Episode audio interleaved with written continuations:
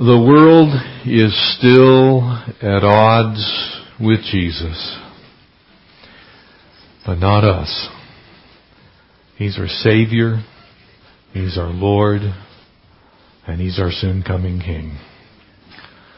All of the inequity in the world, all of the difficulty that we see, all of the sinful behavior that just seems to continue and continue and continue, to which the world has no answer the Lord Jesus, in fact, is the answer. And He came that we might have life and that life abundantly. Amen?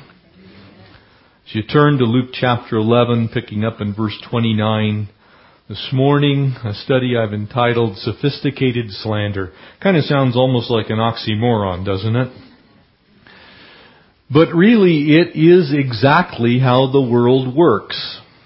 The world continues to make its arguments against the case for Jesus, who is the Christ. The only way, the only truth, the only life, and He is the one to whom the world has issue. He is the one that the world still debates and attempts to debauch. It is in fact Jesus that is the problem with all people who do not hold to Jesus being that way, truth, and life. They'll let you slide on God. They'll let you slide on religious activity. They'll let you slide on church. They'll let you slide in virtually every area of philosophical, religious activity. You can hold almost any view except the view that Jesus is the way and the truth and the life. And it is becoming more and more so the case. And in fact, in the public square, you can say almost anything except Jesus is Lord. You can shout any vulgarity that you choose to. You can demean Christians, in fact. You can use the Lord's name in vain. But don't dare to say that Jesus is in fact God's only Son. That somehow is becoming criminal activity. It's hate speech. And in fact, in our military right now, you can no longer pray in Jesus' name. And in fact, if you are an evangelical Christian, you are prohibited by an act of the Joint Chiefs of Staff of even talking about your faith during duty hours. It's illegal. It's considered hate speech and Christians are considered a hate organization. If you happen to be someone like this church is, who supports organizations like the Family Research Council, maybe you attended a National Day of Prayer event, you are considered a terrorist in the way you function in our country in many circles. Family, it's still about Jesus. The court of public opinion is still in session, and Jesus is the debate point. And the slander is becoming more and more sophisticated, more and more hung on the will of the majority my Bible says that in the last days, men's hearts will grow cold. That they will heap up for themselves teachers because they have itching ears. They want to hear someone agree with them. Jesus didn't agree with the religious elite, and neither shall we. As we study His Word, we're going to find that he was in disagreement with man's traditions from day one. We're going to find that Jesus himself was in essence against organized religion. He was for the lost. He was for making sure they are found. And so this morning, a long chunk of verses that I believe we can get through. The majority was wrong then, they're wrong today. Let's pray. Father, we ask that you would fall upon us by your Spirit, that you'd speak to us, Lord, that you'd instruct us, God, from your word.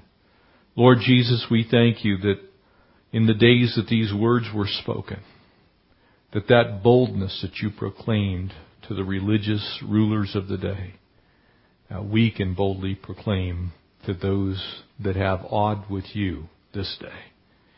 And so God, we bless you. We ask that you would use this time, Lord, to instruct us, empower us, encourage us, and strengthen us, we pray in Jesus' name. Amen. And so it continues, picking up in verse 29. And while the crowds were thickly gathered together, and I want you to just stop there for a moment. Uh, you, you see, that was really the issue. If you look at what happened in that day, the multitudes had one opinion and Jesus had another. That is still the case this day. The multitudes are trying to rewrite exactly what it is uh, that the Bible says about Jesus. And hard hearts are still hard to this day. And so I want to encourage you that not much has changed in the last couple of thousand years. And so he began to say to them, this is an evil generation. It seeks a sign. We live in an evil generation as well that I believe is ushering in the very last days, the days of the Antichrist. And people today are seeking a sign. Except they're doing it with the National Geographic Channel, intellectualism, and again, not against higher education. It's an important facet of life. We need Christian engineers and Christian doctors and Christian nurses and Christians in every profession, Christian science, not scientists as in the religion. We need Christians in every facet of life. We should be very intellectual, but not at the expense of the gospel message. And not at the expense of tossing out our faith so that we can simply be right with the majority. This is an evil generation. It seeks a sign, and no sign will be given except to this, them the sign of Jonah the prophet. For as Jonah became a sign to the Ninevites, so the Son of Man will be to this generation.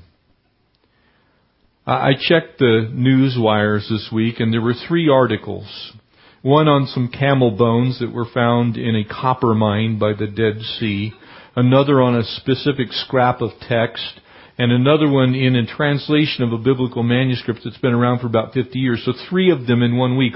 All of them said that they had disproved the Bible. And there are people flocking to that information. And it's absolutely absurd because it proves nothing. It's just simply an interpretation of, of a couple of scraps of paper and some bones that were found inside of a copper mine. It doesn't prove that the Bible is wrong. It doesn't prove that Jesus never existed. It's based on some faulty, scientific reasoning. But mankind still is clinging to. It's amazing. I looked at the number of hits on the camel article. It exceeded five million. Five million hits. And the headline was, Archaeological discovery disproves the Bible. It tells you exactly how pointed that argument remains to this day. There has been a sign given. It's the empty tomb. It's the resurrected Christ. He's not there. He lives forevermore. And the queen of the south will rise up in judgment with the men of this generation and condemn them, for she came from the ends of the earth to hear the wisdom of Solomon, and indeed a greater than Solomon is here. He's speaking to the Pharisees specifically, a group of them members of the Sanhedrin, the religious ruling legal leadership. This is like the religious court of the day. They are the ones that pronounce sentence and will on Jesus as we get through Luke's gospel. Very learned, perhaps the most learned men on the planet at the time. Very intelligent, well formulated arguments. But he says, you know what? There's somebody standing in your presence right here, right now, that has more wisdom than Solomon. The Jews revered Solomon. They almost worshipped Solomon. Because of his wisdom. Was he wise? Absolutely. But we'll get to the end of his life in a moment. And he goes on to say in verse 32, And the men of Nineveh will rise up in the judgment with this generation and condemn it, for they repented at the preaching of Jonah, and indeed a greater than Jonah is here. You see, from a very Jewish perspective, the Lord is making an argument that these gentlemen could understand. He's appealing to their intellect to some degree. He's causing them to be thinkers.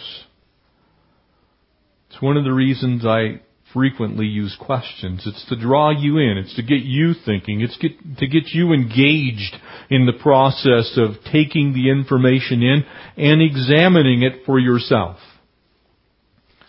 And so that is what Jesus begins to do here. And much like most unbelievers in that day, he gives them three very specific signs. And the first one is a convicted prophet. You want a sign? You got it. You got the sign of the prophet Jonah to begin with. And so he begins to talk about the life of Jonah in that way that they could compare it. Look, you're looking for a sign. You've already had them. The signs haven't been a problem. The miracles haven't been a problem. Moses wasn't the problem. The law wasn't the problem. What I did in Galilee was not the problem. The problem is you refuse to believe in spite of the evidence that's been presented to you. Because it's not an issue of evidence. Family of God, when someone comes to you and they say to you, well, I don't believe in this whole Jesus thing because I've never seen them, it's the most absurd argument on the face of the earth. Because 99, 9 tenths percent of everything that you claim to believe, you've never seen. Amen? Think about it for a second. What one of you have ever seen any historical figure mentioned past 50 years ago? Not one of you. There isn't a person here who has any historical understanding in the first person. And yet you believe it sight unseen. How many of you believe that your doctor actually has medical knowledge that came from studying?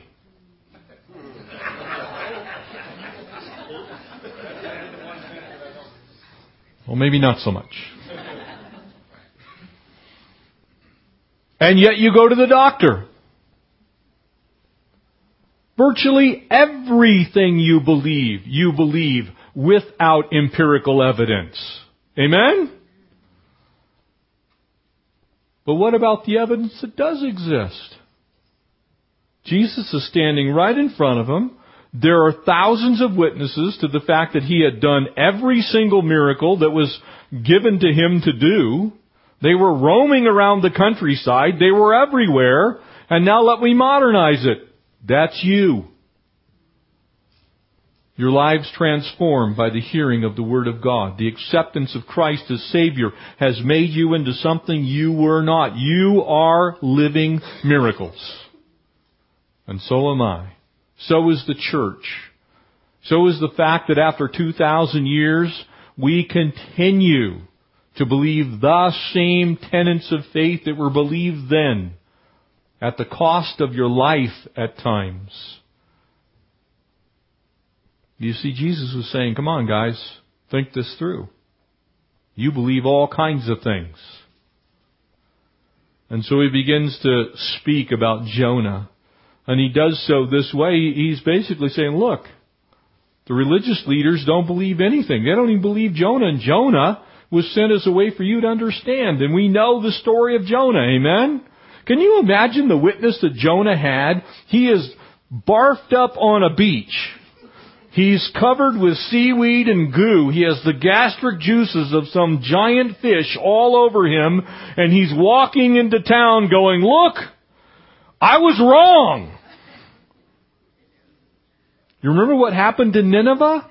they repented instantaneously. The very thing that Jonah said he didn't want to have happen because they were so evil, the witness of what transformed his life spoke to them in such a way that the most evil people on earth at the time repented.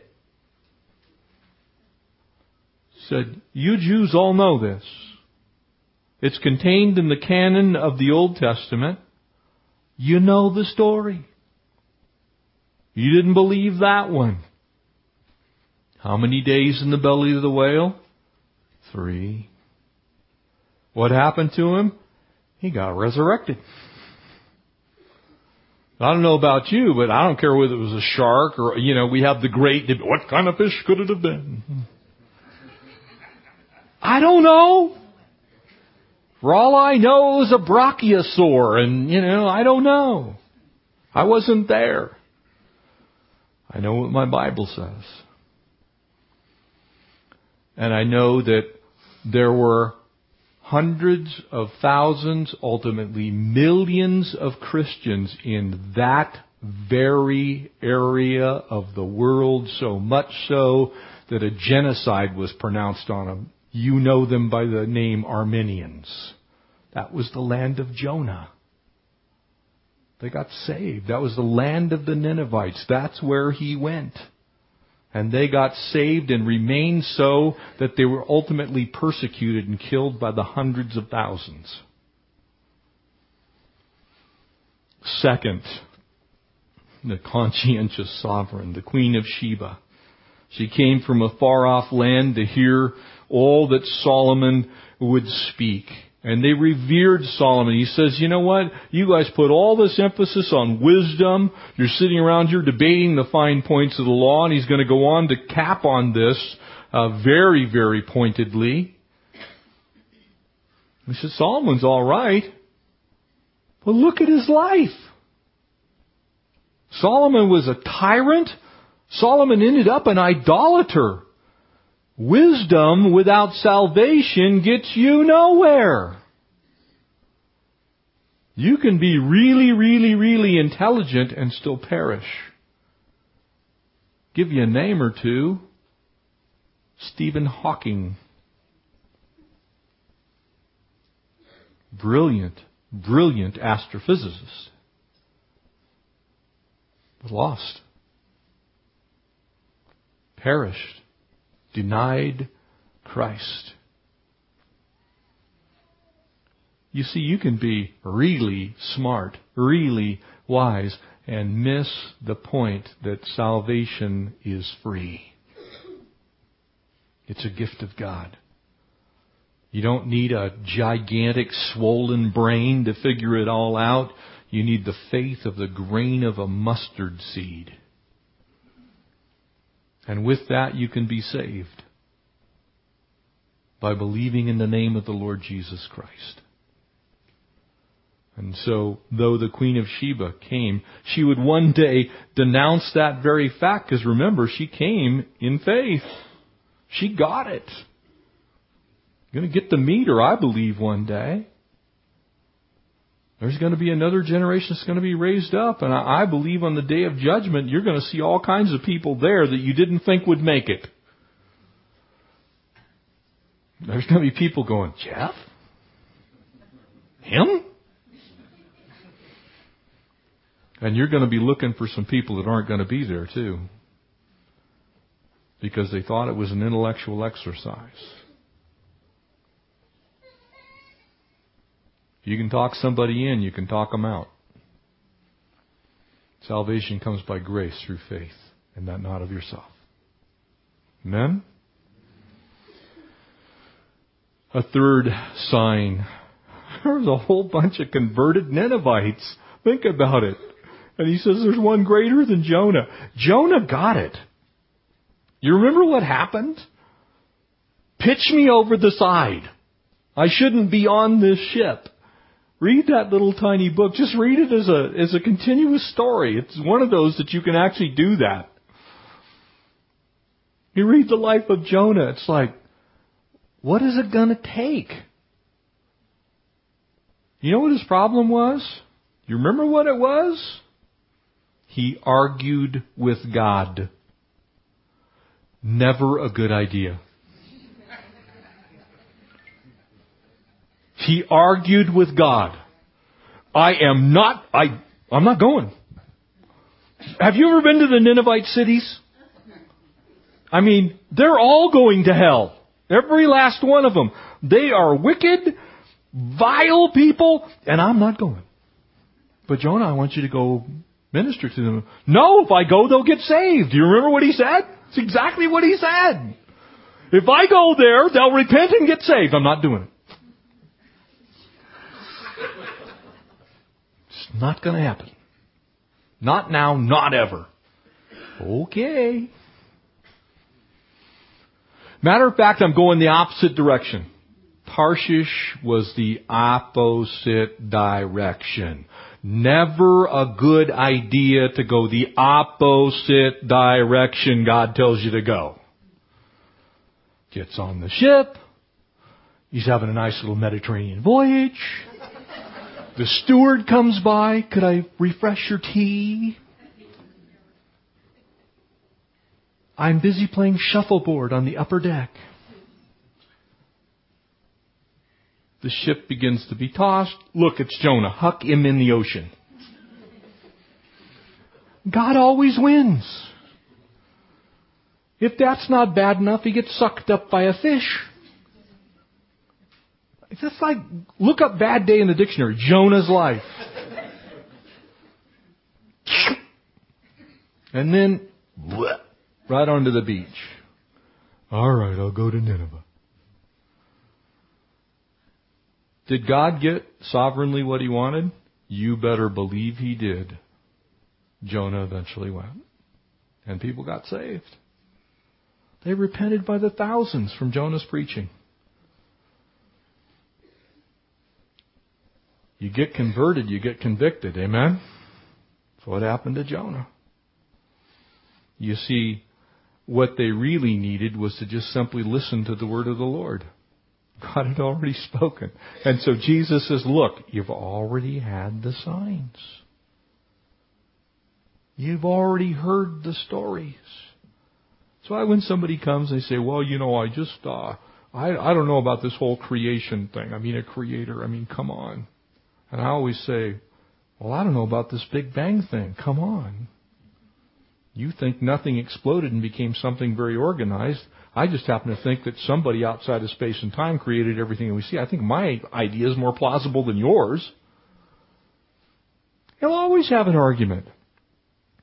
Because faith comes by hearing and hearing by the Word of God and you can't get saved without faith. Without faith, it is impossible to please God. And so Jesus is saying, look guys, you need some faith here. Notice how he goes on now to give them a sermon. They wanted a sign. I love this. Because this is a clue for us in our daily walks. People will ask you, well, give me a sign, you know, give me one empirical evidence that Jesus is real. Well, let me give you a sermon instead. Because sermons get people thinking. That's one of the reasons we go to church. Is to take in the Word of God have somebody like me maybe explain it in a way that you can kind of digest it a little bit. Maybe it doesn't quite make sense. You haven't studied Hebrew and Greek and you haven't spent a couple of decades studying the Bible, so maybe I'm a little more gifted at that. I might be able to share something with you that would be a nugget that you go, aha, I got that. It's a sermon. We call it homiletics, the art of making something sensible out of words. 33, in verse 33, it says, No one I love this. This is like the duh moment. okay. No one, when he's lit a lamp, puts it in a secret place or under a basket, but on a lampstand, that those who come in may see the light. That's kind of like, I don't know if you guys, do you have a flashlight drawer? We have a flashlight drawer. It's got like 85 flashlights in it. Cause you never replace a bulb, you just replace it, cause they're like nine for ten bucks at Home Depot, so you just get enough. So you throw them in the drawer. And you go through them and there's not one of them in there that works. You have a power outage, you've got the wrong batteries, the wrong bulbs, there's no, you know, you can't take parts from one to the other. It's kind of like that. It was true then. You're always going to get a lamp and then, it's my little secret lamp and I'm going to tuck it right in here because I don't want anybody to see it. And he goes on to explain it. The lamp is, uh, the lamp of the body is the eye. And therefore, when your eye is good, your whole body is also full of light. He says basically the things that you see, the things that you understand, when you begin to understand them, they translate into real life. And so the things that God has done in you have been made to translate into real life, not hidden under a bushel basket someplace, not tucked in a drawer somewhere to where it does no good. He says, but when your eye's bad, your body's also full of darkness. He gives them a sermon. Bad religion had blinded them. Tradition had blinded them. They needed to walk in the light as He is in the light. They were walking in darkness. And it was by choice. They had the light. They'd seen the light. Jesus was the light. And they said, ah, ah, don't want that. It's the weirdest thing in the world when you share the principles of salvation with people and they reject it out of hand because they don't want the result, which is they're gonna have to get saved. The gospel demands that. It's a choice. Which road you want to walk on. Light, darkness. Truth, lie. Saints, ain't. Saved, damned, heaven, hell. You get the picture? The gospel demands that you make a choice. And it's a simple choice. Light or darkness. And what did Jesus go on to say? People loved the darkness more than the light. It's not that there isn't plenty of evidence. It's they love darkness. And so they take the lamp, they take the light, they stuff it someplace they can't find it because they don't want to see. Lamp is supposed to be lit so that you can see where you're going, what you're doing. It's not for lack of light. It's what men do with the lights. Why church is so important, folks. Trying to shed a little bit of light into our world. And when we gather together and get encouraged and study God's Word and understand it a little better than we knew it last week, we go out into the world with some light. And you get to then share that light with other people. And as your mind is transformed and your life is renewed by the power of the Spirit, people have to choose what they do with that information. Well, there's something different about Chris. There's something very different about Daryl. Patty's been trans. There's something strange that's happened in her life. It's called light. And people look at, wow, what's wrong with you? I got saved. I met you. Really? Then he follows it up with an application. Check this out. You, you, you, see what he's really going to do is he says, therefore take heed that the light which is in you is not in darkness. Don't put the light into some dark place. Put the light out there in the light. Make it more light. If then your whole body is full of light, verse 36 says, having no part dark. I love the way it's phrased because that's exactly how it's phrased in the original language. Having no part of you as a person that could be assigned dark. You know that darkness is the absence of light, right? So no matter how much light you have, there's some light. The only way that you can have part dark is that you're dark. He's saying basically you're one or the other. Now you may not intend that as a believer and at times we all fail to do the things God asks us to do, but what he's saying is make a conscious effort to walk as light. Make sure you don't put up something over your head. You should not be under a bushel basket someplace. You should be visible to the world. Don't hide yourself behind education. Don't hide yourself behind intellect. Don't hide yourself behind your business enterprises. Don't hide yourself behind your money, your play toys, your relationships. Do not hide yourself. You're meant to be seen by the world so that the world can love the light and love the Lord. The whole body will be full of light, and as when a bright shining of a lamp gives you light, Light's a wonderful, wonderful thing. When it's shining, doesn't do any good to the person who can't see the light. You walk into a cavern someplace, I've been in lots of them. When they do that thing, every single cavern cave tour in the country does the same thing. Well, let's go in here and, oh, watch it! And the lights go off. And you're like, what? And you're reaching out, and you're trying to feel for where everybody's at. There's always some junker like me who sneaks up behind you and Sasquatch! He can't see a thing. But then inevitably somebody has a watch like mine that when you turn it, the light goes on. It's very cool, by the way. My boys gave this to me. Doesn't, if it sees any light, it's got a little sensor in it, doesn't do it during the daytime, only does it at night. So for me, I cheat. Little green glow, and it goes like a hundred feet into the cave. All right, who's got the light? No, it's just my watch. But a little bit of light does that. It ruins the whole thing. The darkness is put away because of a little bit of light. Then all of a sudden they click the lights back on. You're like, oh man. Because your eyes have adapted to the darkness, yeah?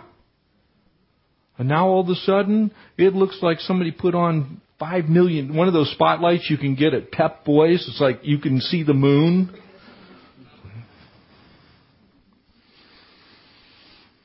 And so he begins now to bring this home to them. They were blinded. The light was there. They chose not to see it. They begin with some criticisms here. And notice as he spoke, certain Pharisee asked him to dine with him, and so he went in and sat down to eat. And when the Pharisee saw it, he marveled that he had not first washed before dinner. Horrors! What you just described is every male child between 3 and 17. Never wash before meals. Ever. What's that on your hands? Well, it's swamp mud. You want to eat? I don't care. Just give me the food. Now, I'm not saying that's what Jesus did, but I mean, realistically, if your righteousness before God is determined by whether you washed your hands, we're all dead. I don't care how much hand sanitizer you use, there's some stuff on there, okay? And so the Lord said to him, Now you Pharisees make the outside of the cup and the dish clean. And when you travel to Israel, it's, it's, the craziest thing in the world. They have kosher kitchens and they have unkosher kitchens. And in fact, because you can't mix milk and meat, if for whatever reason you're drinking coffee and you happen to, like me, have contraband creamer, and you, it's illegal. You you look at your coffee cup and they see that they throw the cup away to this day.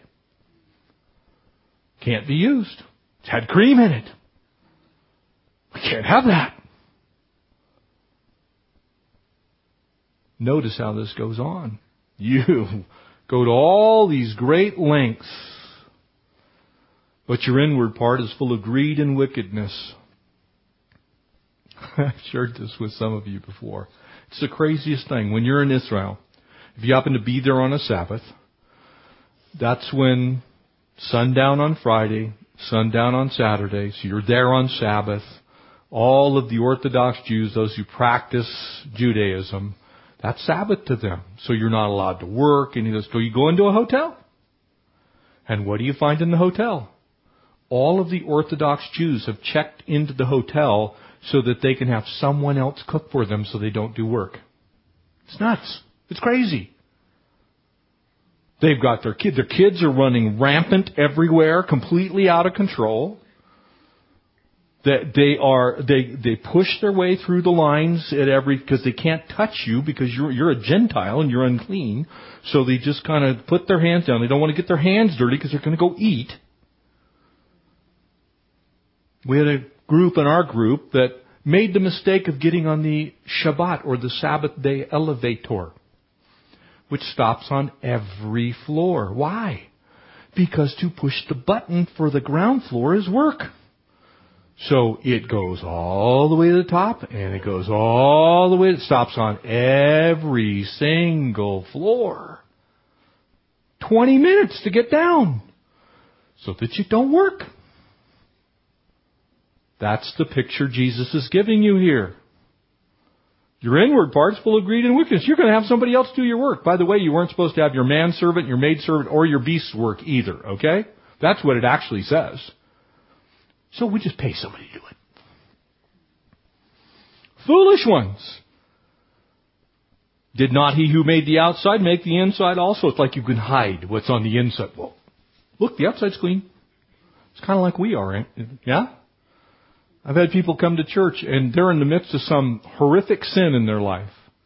And they come here and, hi brother. Praise God. Thank you Jesus. Here's my tithe. Great message, Pastor. Then their wife calls me the next day. Their husband calls me the next day. Their friends at school call me. Do you know what's going on? Foolish ones. God sees what's in here. Knows exactly what's going on. Not fooling him. But rather gives alms of such things as you have, and then indeed all things are clean to you. He says, just give God your heart. That free will offering. Say, look, it's yours. But woe to you, Pharisees, for you tithe mint and rue and all manner of herbs and pass by the justice and the love of God. He says, you got these little tiny things right. On the outside, you look awesome. You have, and imagine this. Now we use a checkbook and we write out our tithe, which means simply a tenth. It's that part that Malachi says we give so that we don't rob God and so we can receive His blessings and He keeps the destroyer from our door. It is an act of worship. So the Jews would do this.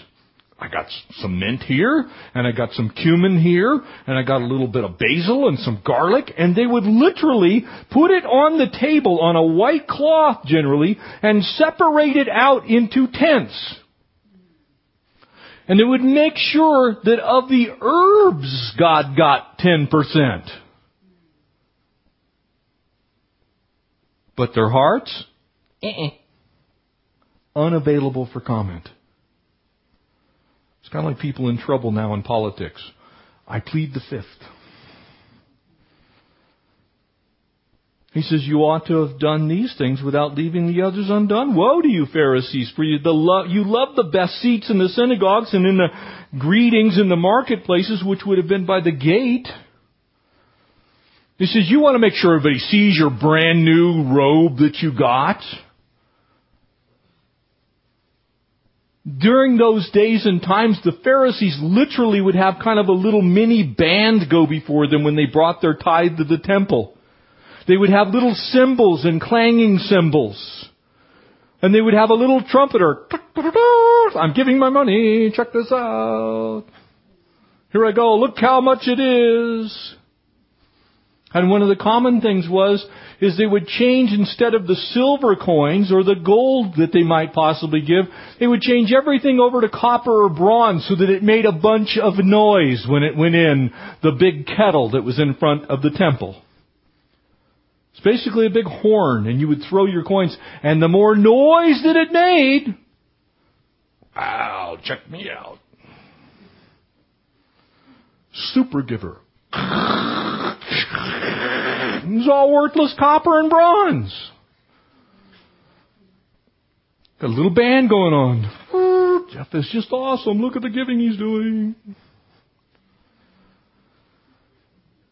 You love the best seats. You go out in front of the marketplace. Look how holy I am.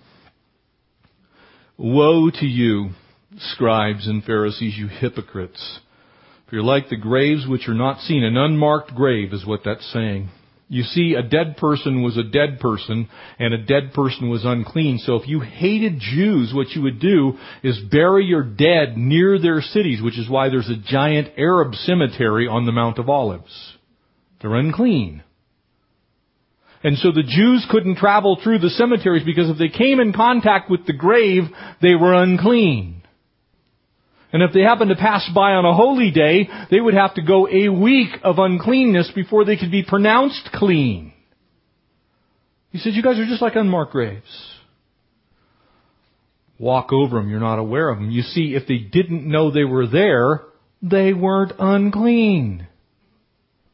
How crazy is that? Are you clean or not clean? Just because you don't know it's there, does it change the fact that guy's dead? You, you see, they were all about appearance. Well, I don't know that. Isn't it weird how people do? I didn't know that was in the Bible, so I'm okay to fornicate. I didn't know that was in the Bible. That's why I'm in this homosexual relationship. They knew. They just don't want you to know that they knew. But does God know? Of course He does. He's not fooled. Very sophisticated approach. They criticize His manners. They criticize His motives. And he talks to these formal traditionalists. He just looks at it and goes, this is crazy, guys. You're so into keeping the law. You're so into this fundamental stuff. Look what he says next, the traditionalist. He says, and the Lord said to me, Pharisees make the outside of the dish clean. Notice how he says that. He says, look, you guys are all about the outside. You're all about the little tiny things, and God doesn't care about your little tiny pieces of herb. Okay? He doesn't care. I had a guy come to me just panicked one time. He'd gotten a relatively large check back from the IRS, and he was talking about tithing on it. And he says, so how do I give to the Lord on? And he was serious, deadly serious, and I actually think it was kind of cool. He says, you know, well, I know I'm supposed to give the Lord a tenth of my first fruits, but this is old money. I paid taxes on this already. I already gave it to him, so I got a tithe on this? I said, well, you can keep it. It's all God's anyway. He's going to get it from you sooner or later. And he looked at me like I had a hole in my head. I said, why are you asking me? It's between you and God. Then I just told him about Ananias and Sapphira. I have no idea how it came out, but we're so weird that way. It's like, look, it's all God's. So don't worry about that stuff. Worry about where your heart's at.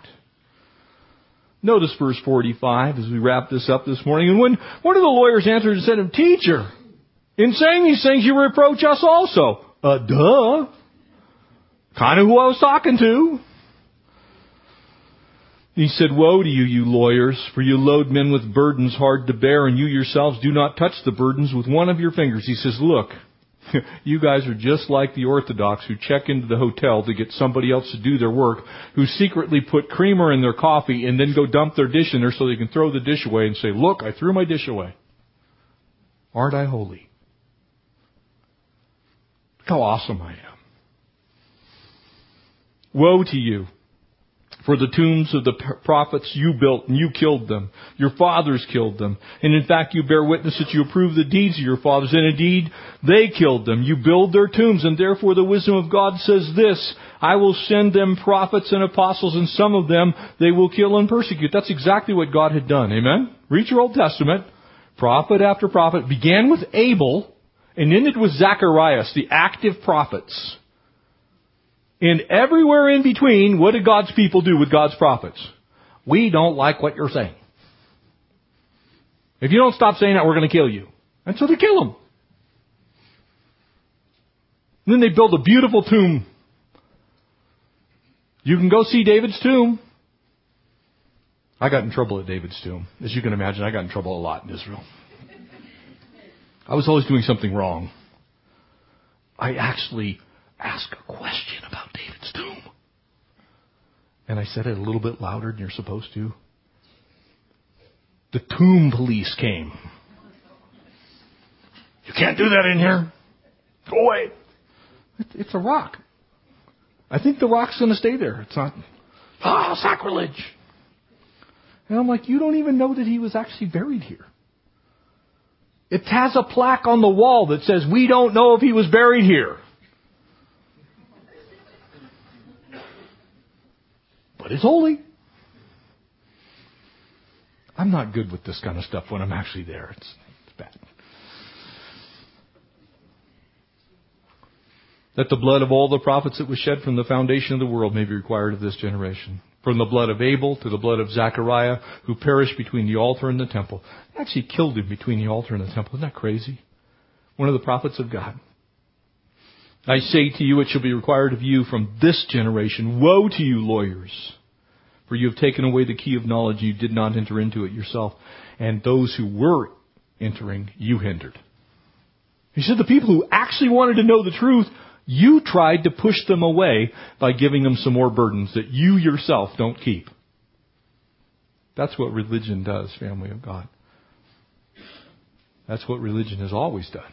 Heaps burdens on people that they can't keep, and neither can the leadership. Read the history of Hiram Bingham. I, I love when you when Mormons want to debate with you. Uh, what happened to Joseph Smith? Oh, that's right. He was murdered because he was molesting children.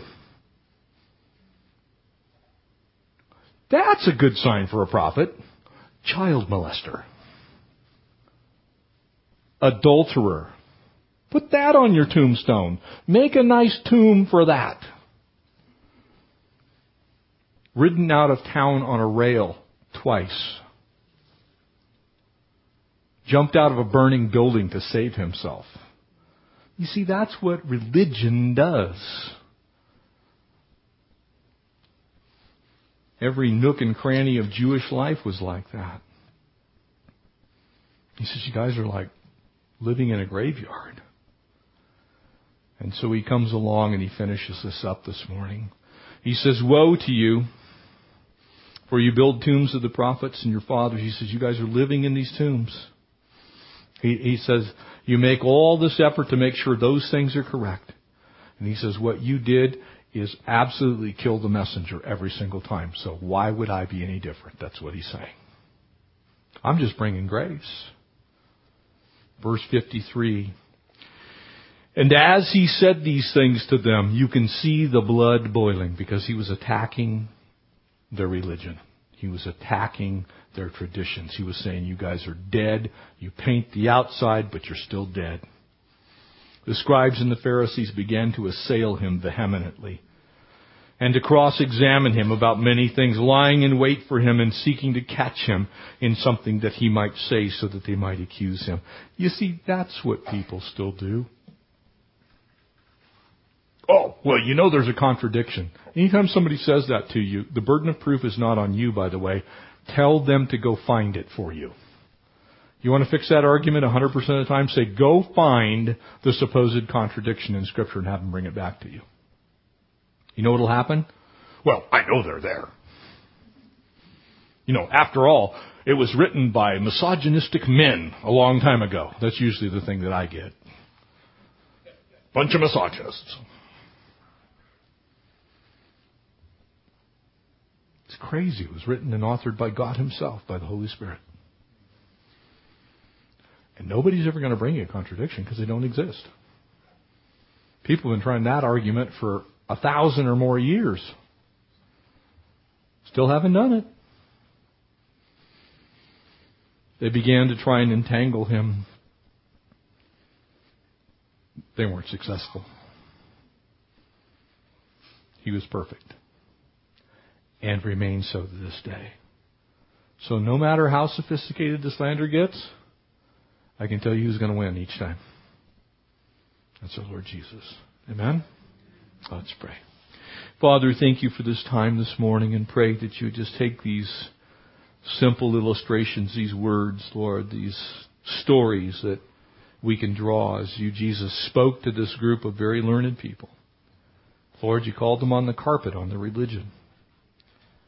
You let them understand that their traditions could not save them that it is indeed by grace and through faith that we are saved. And so, Lord, strengthen our faith. Create in us a new heart. Lord, help us to, to walk in your ways. We thank you for the wonder of your word. Lord, we pray that you would just help us to be uh, prepared for those who would inquire of us. God, for that wonderful hope that we have that one day, when this earthly life is over, God, that we have the promise of heaven. We bless you. We praise you. We thank you. And God's people all said, Amen.